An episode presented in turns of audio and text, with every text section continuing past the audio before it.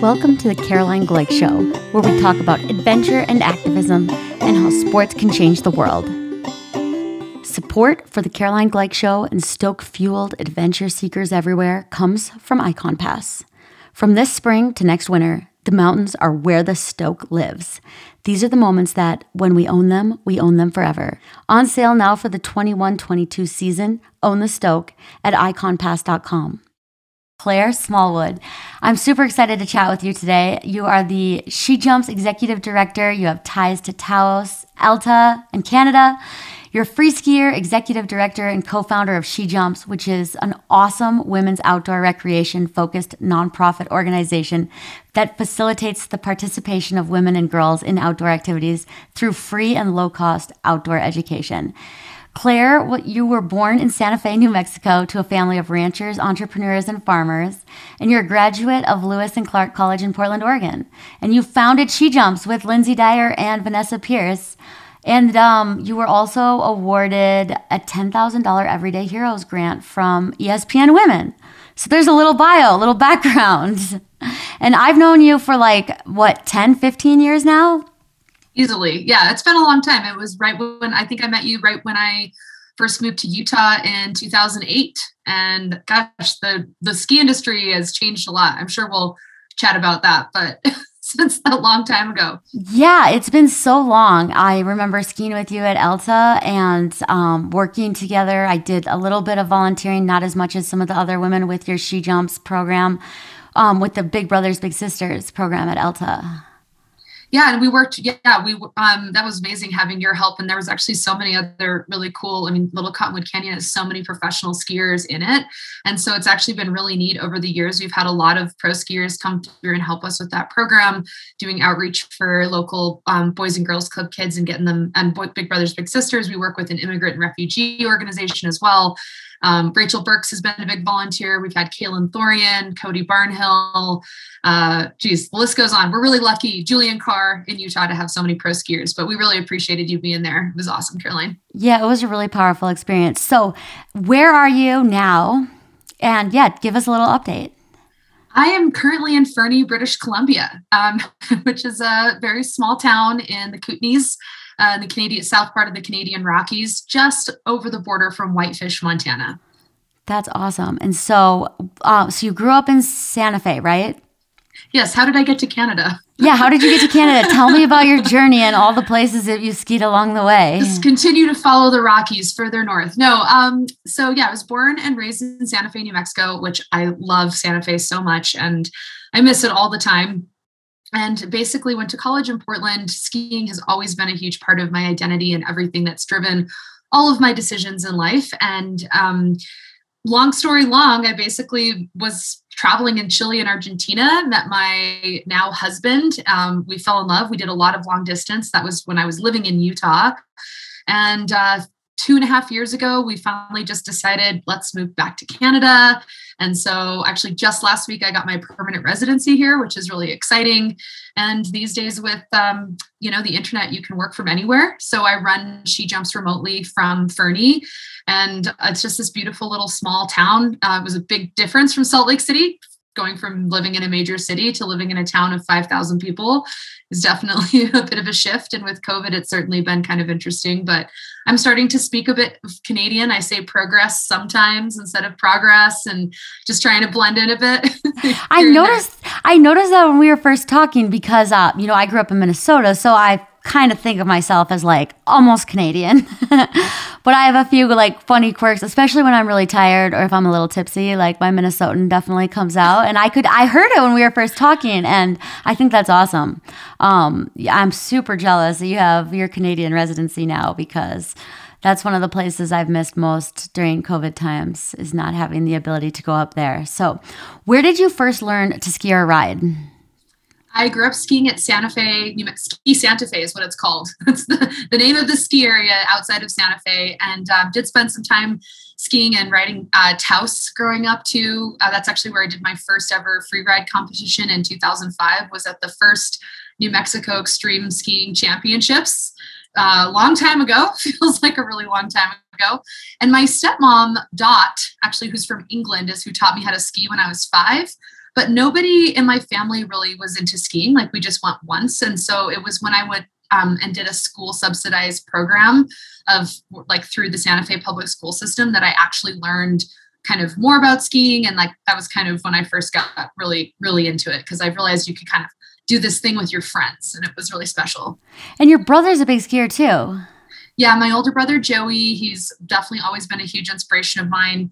Um, he also got into skiing kind of through the similar way, and so we were really self-guided through that whole experience. Like we, you know, saved all our money up to buy all our own equipment, our own lift tickets. That was kind of our family was like, well, if you want to do it, you got to figure it out. And um, my older brother, he is who started the free ride competition scene, and so he's like he inspired me to do it. He's like, yeah, you should come try it out. And I feel like that was kind of back in some golden years of those free skiing comps because it was the community was just there wasn't nearly as much money in it. Even if you won comps, you probably still went into debt overall. But yeah, my brother Joey is a huge skiing inspiration mine. So Taos, uh, like that's such an amazing mountain to cut your teeth at. Can you tell me more like about the terrain, your favorite runs, and like how that influenced your style of skiing? Yeah, so New Mexico, a lot of people don't realize how high altitude New Mexico is. It's super high. I know you've skied down there as well. And so part of the deal with New Mexico is it's kind of feast or famine. I mean, there's really thin snow years, and then there's years when it's really amazing skiing. And so, because of that, you learn to become a really technical skier. The trees are really, really tight as well. Um, and all the terrain is pretty steep, and your snow is just a really um, continental snowpack. So thin, rocky, dry. So it's, you know, it's not like sticking to everything necessarily. So you kind of just get comfortable skiing with a lot of rocks around you, I guess you could say. Um, and specifically at Taos, you know, the hike to terrain in the West Basin is so amazing and, and steep and and really quick laps too, which I think is really special. Plus, you're getting this amazing exercise of hiking at 12,000 feet. So you're really feeling like you're in the elements. And I think that that um, kind of spiritual connection as well with just the way that your body reacts at high altitudes to just exercise and the way it pumps everything in your body to make you feel so alive. I think that was a really special way to get into skiing.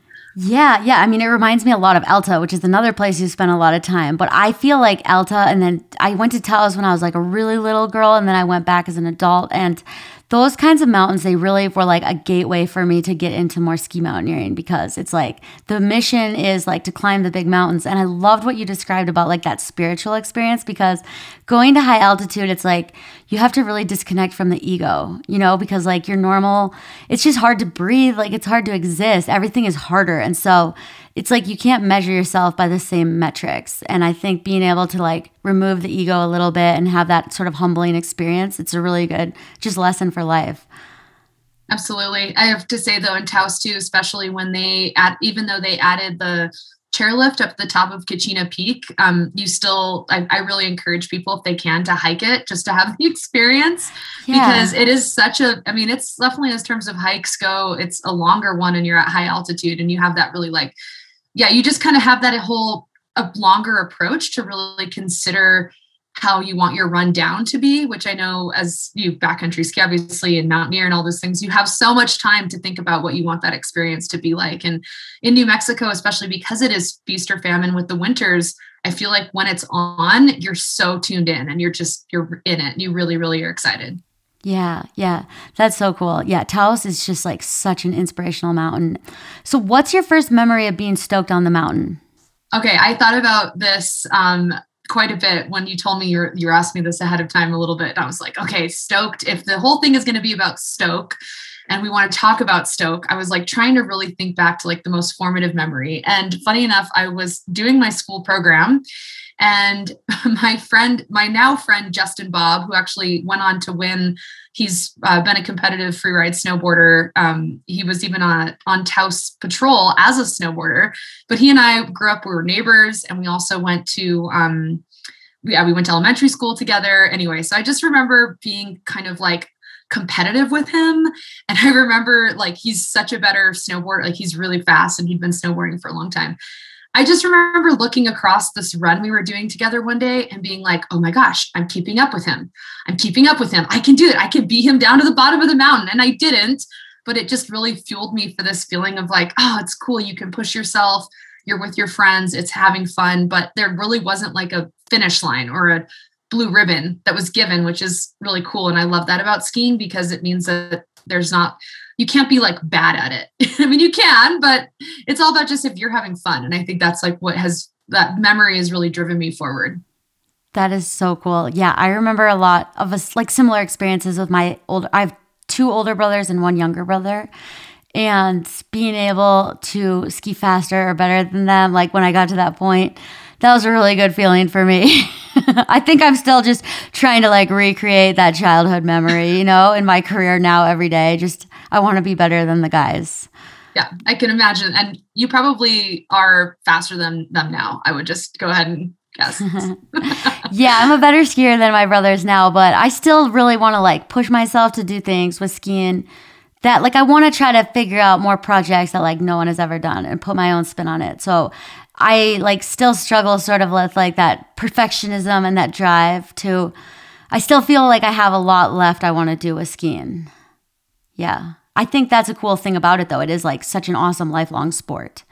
Is that no matter what age you can always like set new goals and make new make new project ideas, I guess. no, I love that part of it. And actually, like, also the fact that you can be friends with anyone who's a skier. You have a connection with someone who has spent that time on the mountain, whether uh, no matter how good they are at skiing, like you can share that connection. And I think that's been a, a big driving force for She Jumps as well. Yeah, yeah. So, what do you think skiing gives to you now in your life? Like, what does it provide to you? I think it's really changed through the years. I'm sure maybe you can relate with that. It's like, you know, in different parts of your life, it can mean different things. Like, in, it could be, you know, an escape or it can be, um, you know, I think more than anything, it's part of my identity. And I guess what I mean by that is, um, like when I was younger, it was really important to me that when I was in high school and college, like people knew I was a skier. Like that was really important to me because it made me feel a bit different. It made me feel like I had this way to express myself, even um, yeah, just like through this really deep passion. And I wanted people to to experience that as well. And I was always really excited to try to bring people along for that.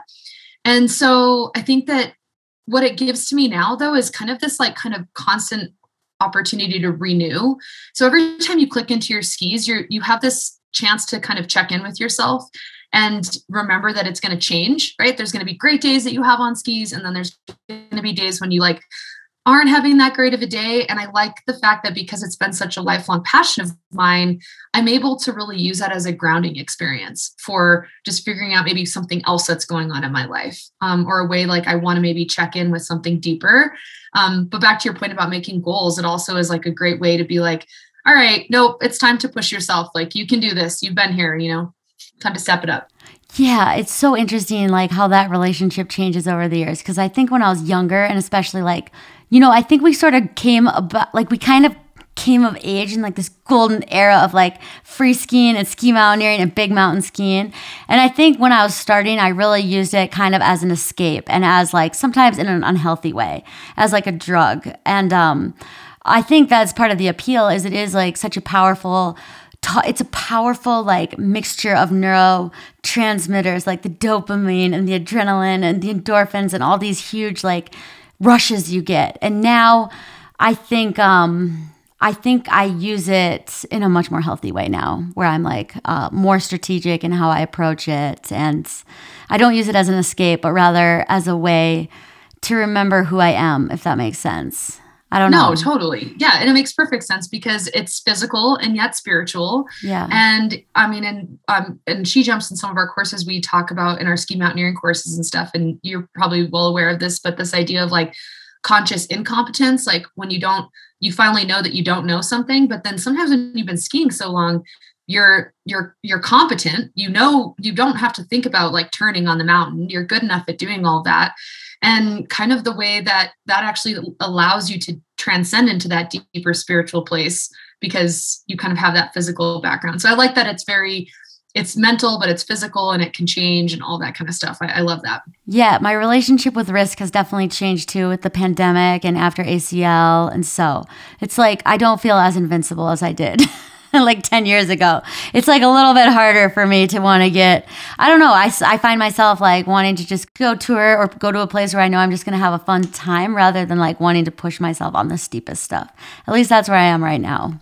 I feel you on that, especially because um, I've, I've been through a lot of injuries myself. And actually, in a couple weeks, I'm getting another scope on my knee. And, you know, it's just one of those things where, you know, it can be very frustrating if you try to hold yourself to that same standard that you were, you know, 10 years ago or 10 days ago. Like you have different information and different things going on. And I think that that's like, you know, that being in the present moment, being in the flow state and that ability once you've honed in on your skills skiing to like be able to just say, you know what?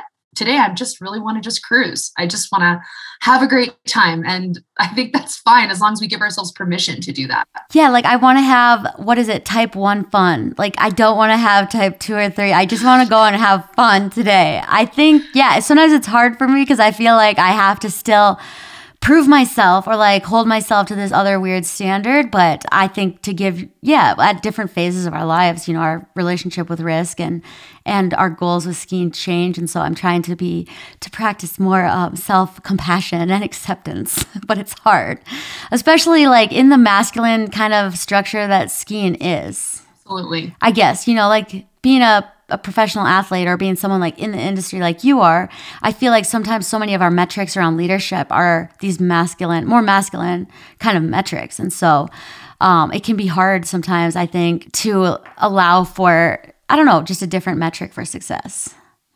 I subscribe to the um, Sonya Renee Taylor thought process of radical self love, which basically is kind of this idea that you know, we just can divest ourselves from the systems that tell us we're not enough. And for me, and I think for so many women, when you go outside, you get a chance to reset that narrative. And we're constantly told as women, I feel this way at least, like you're not good enough. Like if you look at the grocery store and you're like walking down the aisle and you look at all the magazines, it's like 100 ways to be better than you are. And you're like, why am I not enough as I am. Like I'm I'm fine. I'm good. I feel happy. And we're told by all these other messages. So I love that when we're skiing, we're in control. We feel beautiful. Like you can't even tell if someone's a man or a woman skiing or anyone, like any identity. So I love that it's like that kind of anonymity of the reset. Yeah, yeah, the androgyny too.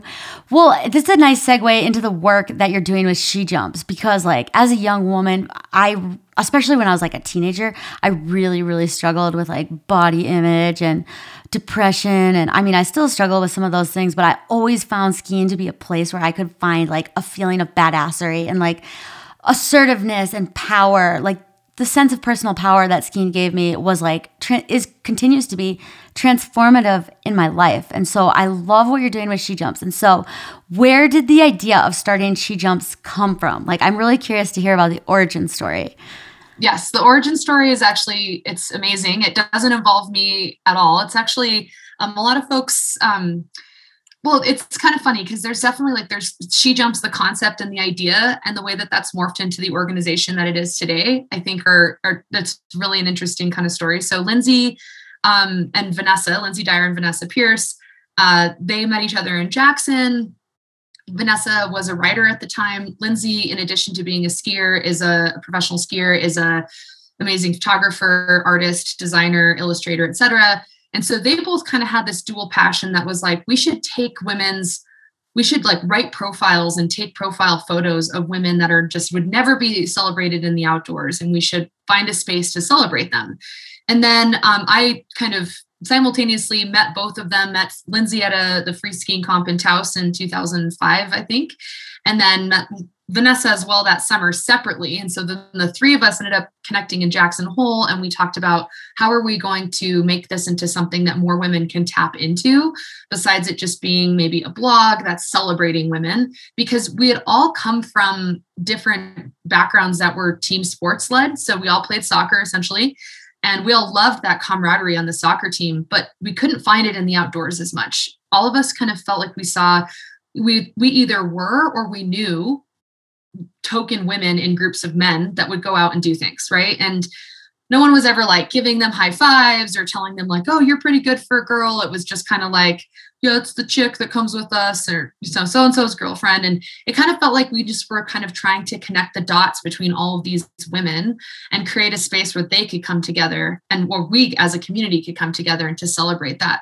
and operationalizing that into like an actual nonprofit is a lot of work and it's gone through many iterations. Um, and so kind of one of our first one of our first board members liz cunningham actually came up with this great phrase that helped us to guide us so much in the first few years especially as we were so grassroots and we had everyone had other jobs like no one was getting paid to do it. So it was really hard to kind of like take this really um, enigmatic kind of concept and idea and mold it into something that someone could wrap their head around right? And so her idea was to call it jump in, jump up, jump out. So the whole idea of she jumps being a metaphor, but jump in to try something new. And so that's where we have these programs that are like for beginners, never evers, you know, people have never done anything before. Jump up is to challenge yourself, to really push yourself in that moment to get better. And then to jump out, which is to give back and share and like share your passion for something and share it with someone who is less fortunate or needs your help.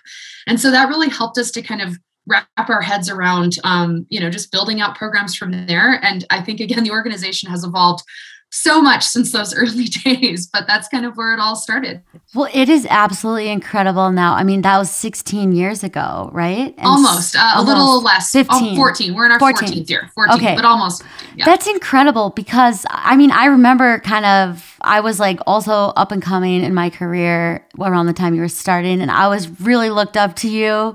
And oh. yeah, and to Lynsey, obviously, and Vanessa, and it's so cool now to see how much it's grown and it like that you've also had like the stick to itiveness because a lot of nonprofits they don't they're not around that long and so it's it's absolutely incredible and like the vision and leadership that you've created and the the programs that you've created it's been so awesome to see Thank you so much. That means so much to me to hear from you, Caroline. And in the same way, I love the fact that you and I, it was parallel process. You were um, you know, one of just a few athletes, really like back then. Think about it, like there weren't that many female skiers in the industry. And, you know, that idea of like how much you had to fight to be seen and to be recognized and to be understood and taken seriously. And we felt that too as a nonprofit. People were like, we already make a woman ski. What more do you want? And it was like this one size fits all approach that just didn't work. And so I think in so, the same way we were just all part of a team that was pushing, um, you know, for what it is today.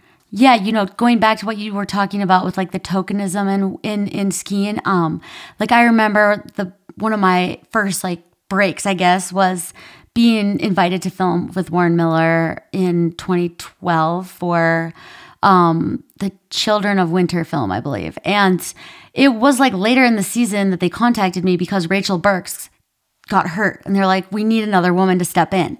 And it's so depressing that so many of the opportunities like in my early career even to this day like that they had to come about that way. Like that there's not enough they have like eight dudes out filming every day but why is there just one woman? It would be so much easier if there were two or three of us. Like having another woman in the backcountry or in the mountains or on a film set, it changes everything with the dynamics. Like it can be really difficult to be the only one. And so it still like breaks my heart that that it makes me feel like such a bad person too. You know, because you never want to celebrate someone else's injury. Like, like not that I did. I mean, I still like I felt awful, but then it did give me this opportunity, and it's just such a bittersweet way to get that kind of break.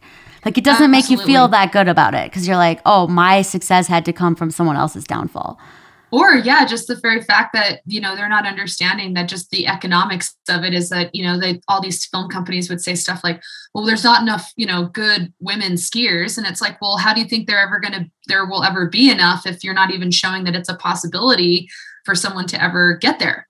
Like to even show that there's room at the table for more people to be there. So people give up on their dreams because they think, oh, I'm, this isn't going to go anywhere because no one's ever going to invest in it. And that pipeline is like really has to be invested in from an early stage in, in the industry. A brand new season unlocked, the promise of adventure ahead, and endless stoke on the horizon. Own it all with Ikon Pass. 2122 is on sale now. Own the season, own the stories, own the Stoke for 2122 across more than 40 unique Ikon Pass destinations. From the second you score your pass and stake your claim to the season, you've got an entire winter of sweet stuff to look forward to. Lock in the lowest prices of the year with exclusive spring savings, including renewal discounts, immediate spring access at participating destinations, and discounts on passes for kids. As with last year, every Ikon Pass comes with adventure assurance, including credits in the case of COVID 19 closures and the option to defer the value of an unused pass. No questions asked. Whether you ride four days next winter or whether you carve out over 20, every moment spent in the mountains is a new opportunity for discovery and connection. Connection to the mountains, connection to each other, and a deeper connection to the stoke that lives in all of us. From $3.99 adult, discover pass options and own the Stoke at ikonpass.com. Well, we've made great gains in snow sports. I still see that like there could be a whole lot more funding and opportunities for women, especially like on the film production side. Um, I mean, it's interesting how much it's changed with social media too. Yeah. I mean, in a lot of ways, I'm pretty grateful to social media because instead of like relying back in the day, you know, when I started in 2004, I had to rely on like the photographers to take it was we used to shoot on film when I started, and so you'd have to like wait for the film to be developed, and like hopefully Dave Reddick at Powder would like see one of your images and like put you in the magazine. But now it's nice to have the opportunity to tell a story the way that, that we want to tell it. Exactly. People are more in charge of their own narrative, their own storylines, create their own media. I love that. And also shows that you have to put the work in to do that as well, which has been really motivating because I think it just, again, back to the whole idea of like making room at the table um, you know, women are able to feed off of each other. Be like, okay, that's really cool. Like, I wanna, I can do that too, or I'm so inspired. And we just wouldn't even know what was else was out there back in the early 2000s. You didn't, you had to like really like know what, where to look and what magazines and tell everyone to shut up at the one point in the movie when a woman was going to come on the screen. It's the one, it's Alison Gannett's part. Everyone shut up. I'm just kidding. Remember that. Totally. No, it's uh yeah, it's really interesting how the dynamics and everything have changed and how it's allowed us to kind of like find our people. I mean, I feel like I've like reading people's stories the way they want to tell them has really like allowed me to find to curate like more of my own network and i think it's been really nice in that way to kind of more like cherry pick who i want to like surround myself and what stories i want to you know just uh, yeah it's it's kind of nice in that way I mean, there's obviously a lot of downfalls of social media too, but um, but, but I think some good things too. So there's some good things for sure. for sure for women in sports. There's some really good things. So, how has She Jumps grown? Wow. Yeah. Okay. So I think She Jumps has grown a lot in the last uh, basically 13, um, 14 years. Um, so kind of to put things in perspective, like when we first started, I mean, we basically people would just email me and be like, Hey, I want to host this event. I'd be like, cool, here's some stickers. Let's grab some email addresses. I mean, and that was a long time ago, right? And then now we have um, wow. Okay so basically annually on, av- on average we impact about 8000 women and girls through our programs and our, our events. We have a team of 165 volunteers and when i say volunteers i mean these people go through an extensive six to eight week training where they learn um, diversity equity inclusion work and training and as well as uh, event training and risk management. Um, we talk a lot about you know kind of being a steward of the mission and storytelling. So it's really like they go through a lot of this training and then in their in their communities which we're in 22 states um, coast to coast. We're trying to grow more in the midwest. That's kind of a bit of a gap for us but um, really really from the pacific coast all the way to the east coast where we're in a lot of those communities. And then these volunteers host those programs and events that then get women and girls outside in their communities which is really cool. So we've certainly grown a lot. We've got do about 200 events per year. Um, and we only have a staff of three people. So this is a, we're pretty lean, um, definitely looking to grow and, and become a more sustainable nonprofit. But what we learned through all of this, Caroline, is really that the interest and the hunger is there. If we have more resources, there is there are women and girls out there that go, I want to be outside, but I don't know how to start, where to start, who to go with. I don't want to mess up. They don't want to see, they don't want to feel like they're going to make a mistake.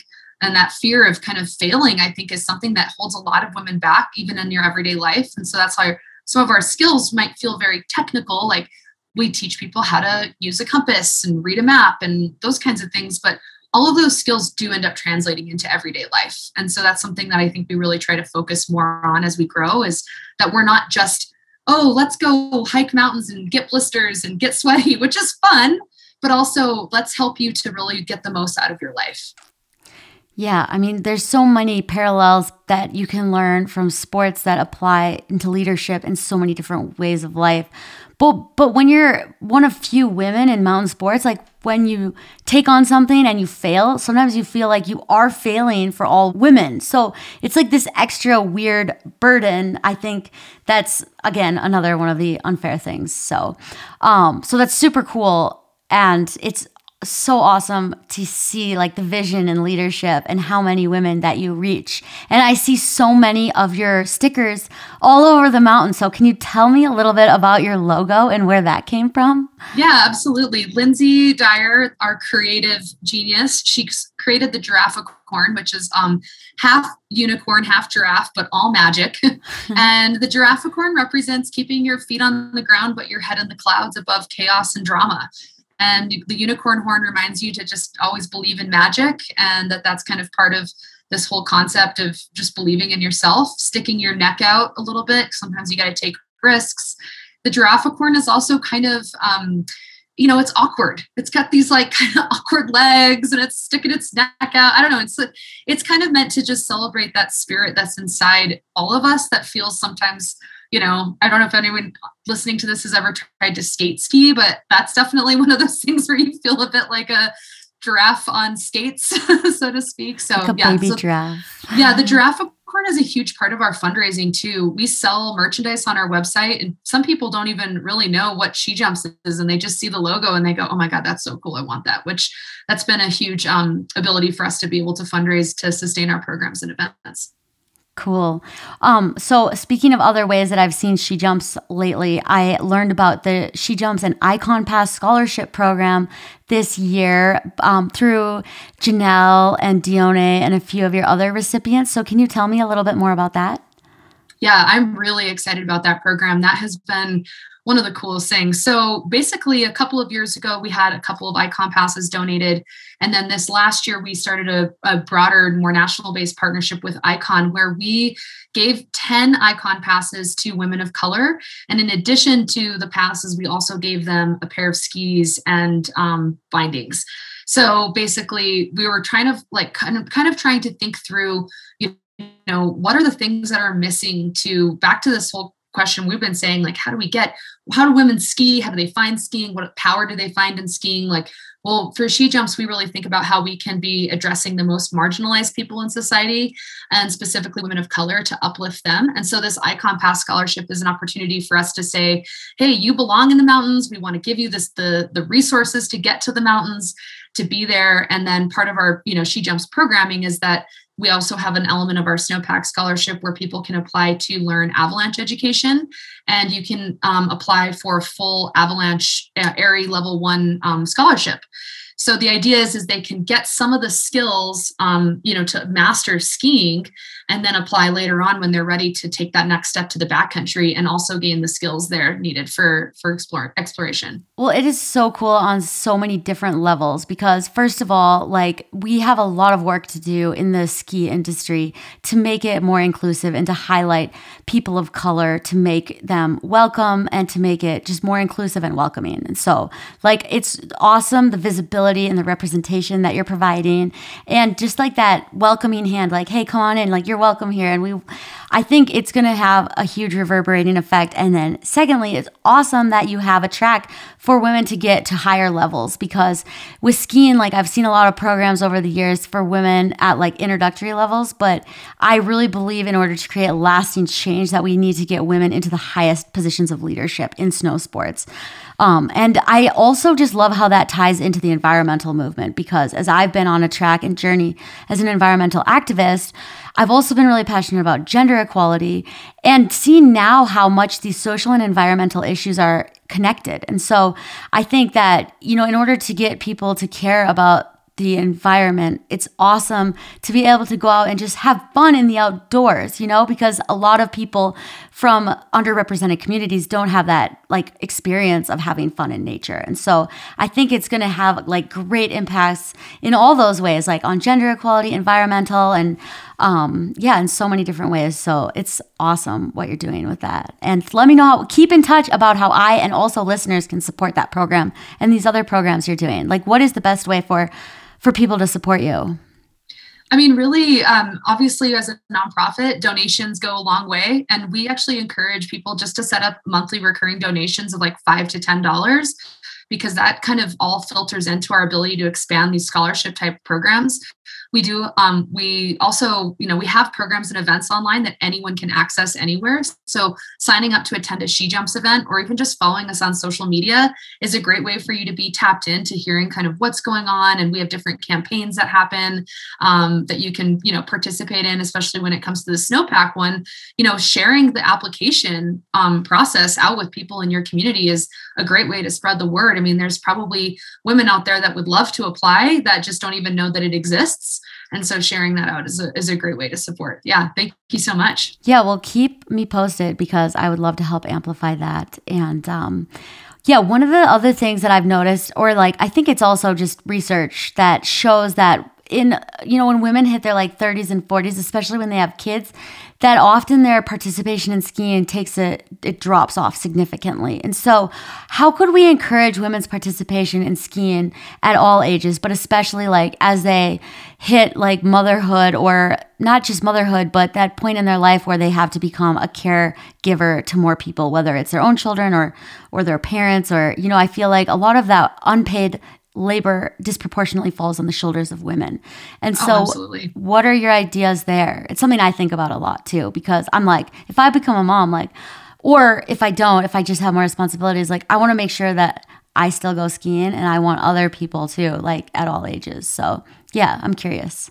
I'm yeah, I kind of take that question in a of a couple different there's a few different things basically. I feel like like most things there's not just one answer for how to how to encourage it, but first and foremost skiing is super expensive. So I think scholarship programs or supporting women's programming at all ages is super important and I think that ski resorts have a huge responsibility there um, because really that's actually part of the second piece for me which is the narrative of who is a skier. I think that marketing needs to be more representational to say again, you're welcome here it's not just the badass people that are like jumping off of cliffs or the lonely man at the top of the mountain. Like that is like that narrative needs to get recycled. Like it's okay. That's that's not it doesn't mean that we were bad people to have that narrative in the past but we have more information now. Let's make the narrative more about like hey you know what? Um you know just because you haven't skied in a long time like you can still reignite that passion. And then again if there's spaces for learning and for supporting, women mostly need community and encouragement. I read in some of the studies um, from the National Ski Association that a lot of women um, branch like stop skiing because they just don't have anyone to go with. They don't have someone else in their family, either because maybe their kids are off in a program, um, or you know, in a lot of ways, it's just that you know, especially if they're in their 60s, 70s it's just that no one's marketing to them no one's talking to them no one's no one's extending an invitation out there to those people. And then the last thing I think, honestly, is making sizing more inclusive of ski clothes because the average woman in the US, US is size 14 to 16. And most ski companies like technical outerwear, which if you're going to be comfortable in the outdoors, you know more than anyone, like you have to have good gear. And part of that is like you need to make it so that they're comfortable to wear those clothes. And of course, it's expensive, but at the same time, why are you even going to think about investing in a pair of ski pants if they don't fit and you don't feel comfortable in them and you don't feel powerful in them? Not to mention when you go to shop and something is not available in your size, what, whether it's too big or too small, whatever, it, it's just a really powerful feeling of exclusion. You know, it's like a really powerful signifier like, I'm not welcome here. I don't belong. Like, I haven't even got on the mountain yet, and already, like, this feels impossible. So yeah. I think like everything you spoke to was so spot on. And yeah, the diversity and sizing component is incredibly important. But yeah, the representation too, like ageism is another ism that we need to take action on, I guess, you know, because. Yeah, yeah, And I think a, a lot of it kind of comes down to this um, the pipeline again of mentorship, of leadership. Like you said, um, just kind of making sure that we're thinking through this kind of concept of you can't be what you can't see. So if we don't have someone um, in those positions of leadership and if that leadership even is you know um, like say through ski area marketing and like storylines that they're building then again you're not going to be able to see yourself represented so you'll never think that you belong there and someone who's actually been a big component uh, advocate for the kind of trying to talk with the more 60 plus age group is Connie Marshall, who I know we both know, and she's such an amazing advocate. She's on the board for She Jumps. Um, and Connie, for our listeners here, she's the former marketing director from Alta, and she worked there for 44 years. And in her experience, she saw that change a lot over her years. I mean, they didn't have a maternity leave policy when she had her first kids, you know, I mean, just kinds of those experiences. And now feeling like she was such a part of the ski industry and then like now she's older and she's like am i still a part of this? Do i belong here? And that would seem so preposterous for anyone that knows her to think that she would be wondering that. Um, and so that has been a really great voice in my mind for thinking about like okay we can't just think about it from one or two angles. We need to be really intersectional to your point about environmental activism and thinking about it challenging ourselves to really think about it from different angles all of these problems yeah. Okay. Just quick side note on Connie. Like when I was building my ski career and I had like zero published photos or anything, I went to Connie and I was like, hey, I'd love to join the Alta team. Like, you know, I'm up and coming. And she was one of the first people who said yes and believed in me. And that just goes such a long way when most people were telling me no. and they were like, okay, like you're too small or you're not strong enough or you're delirious, you're never going to do all these things. You're Connie was really just always a supporter and believer. And so she was like a mother figure, but also just like a really powerful ally and advocate for me on the business end. So, um, and I hope that you and I, Claire, can be like old gray haired women out there on the slopes representing and inviting people in and, you know, building these coalitions. Absolutely. That's going to be us. And we still have a few years out, but in the meantime, we'll just keep doing our work to make it better for everyone, which I love. But we yes. might need to like have a lot of warm up runs for our knees.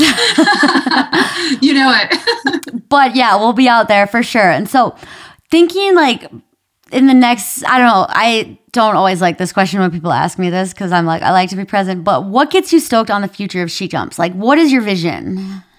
No, I'm glad. Yeah, that's actually thanks for saying that you don't love that question because people are always like, so what what are She Jumps goals? And you're like, wait, like right now, like today, next month? No, five years from now. No, I'm I'm glad I'm glad you asked that question because I think, you know, for some for so long running a nonprofit is like you can't sometimes see the horizon line. You're just like, you're just in the thick of it and you're just like, ah, I just need to climb a bit higher and I'll get this thing done. But truly, I mean, I, I know I like to dream big. Um, I really want to find a way for us to scale and replicate our programs all around the world. I think that there's no reason why the model of community led programs um, or even just kind of accessible and inclusive, easy, hey, this is what hiking is, this is what skiing is, and this is how you get into it those kinds of access points i really would love to see she jumps continue to be able to grow that. But really importantly um, i definitely believe in you know a rising tide lifts all ships. And i really want she jumps to continue to be really a bridge for affinity groups. So i want for our scholarship programs to continue to grow but as well for um, us to be an access point that then amplifies other community organizations and groups working with underrepresented identities um, you know making sure that we're there to really like all work together as a coalition and never be siloed. Because as we've learned in the ski industry and in the outdoor industry the more that you kind of try to approach a problem with a one size fits all uh, mindset it's just it's not going to really work for everybody i think Thank you for answering that question because when people ask me that, I mean, I don't run a nonprofit, but running just my own operation and small business, I'm like, right now I'm just like struggling to get through this week. And I'm like, I can't even think about like the next week. Like I just have to do what's in front of me. So um, yeah, so that's super cool. And it is important, I think, even when we are in the thick of it, to keep our eye on the bigger vision and to like keep setting big goals because that's what will get us through, I think, you know? Absolutely. The and the skills too like of that even just being in the thick of it though it's kind of funny that sometimes you can beat yourself up and be like what are our goals? And i don't know and which where are we going? Who's driving this train? And like you kind of it's one foot in front of the other. It's just like climbing a mountain you know you just kind of you have those moments when you're like i'm never going to make it. And then look at that all of a sudden you're on the saddle and then all of a sudden you're on the peak and you get there. And it's like woo i know. But mountain climbing it's just it's a different grind sometimes with the small business especially in covid times. But um but yeah i i appreciate the metaphor for sure.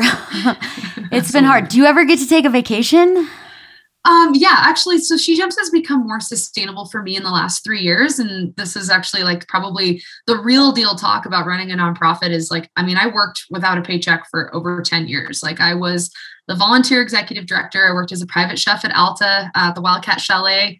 Shout out to Bob Allen, my mentor and chef that I worked for for a long time. Um, and I, yeah, I mean, like that whole experience of the blood, sweat, and tears of doing it. And then kind of finally getting into a place where it was like, okay, if we're going to do this, we have to have a staff.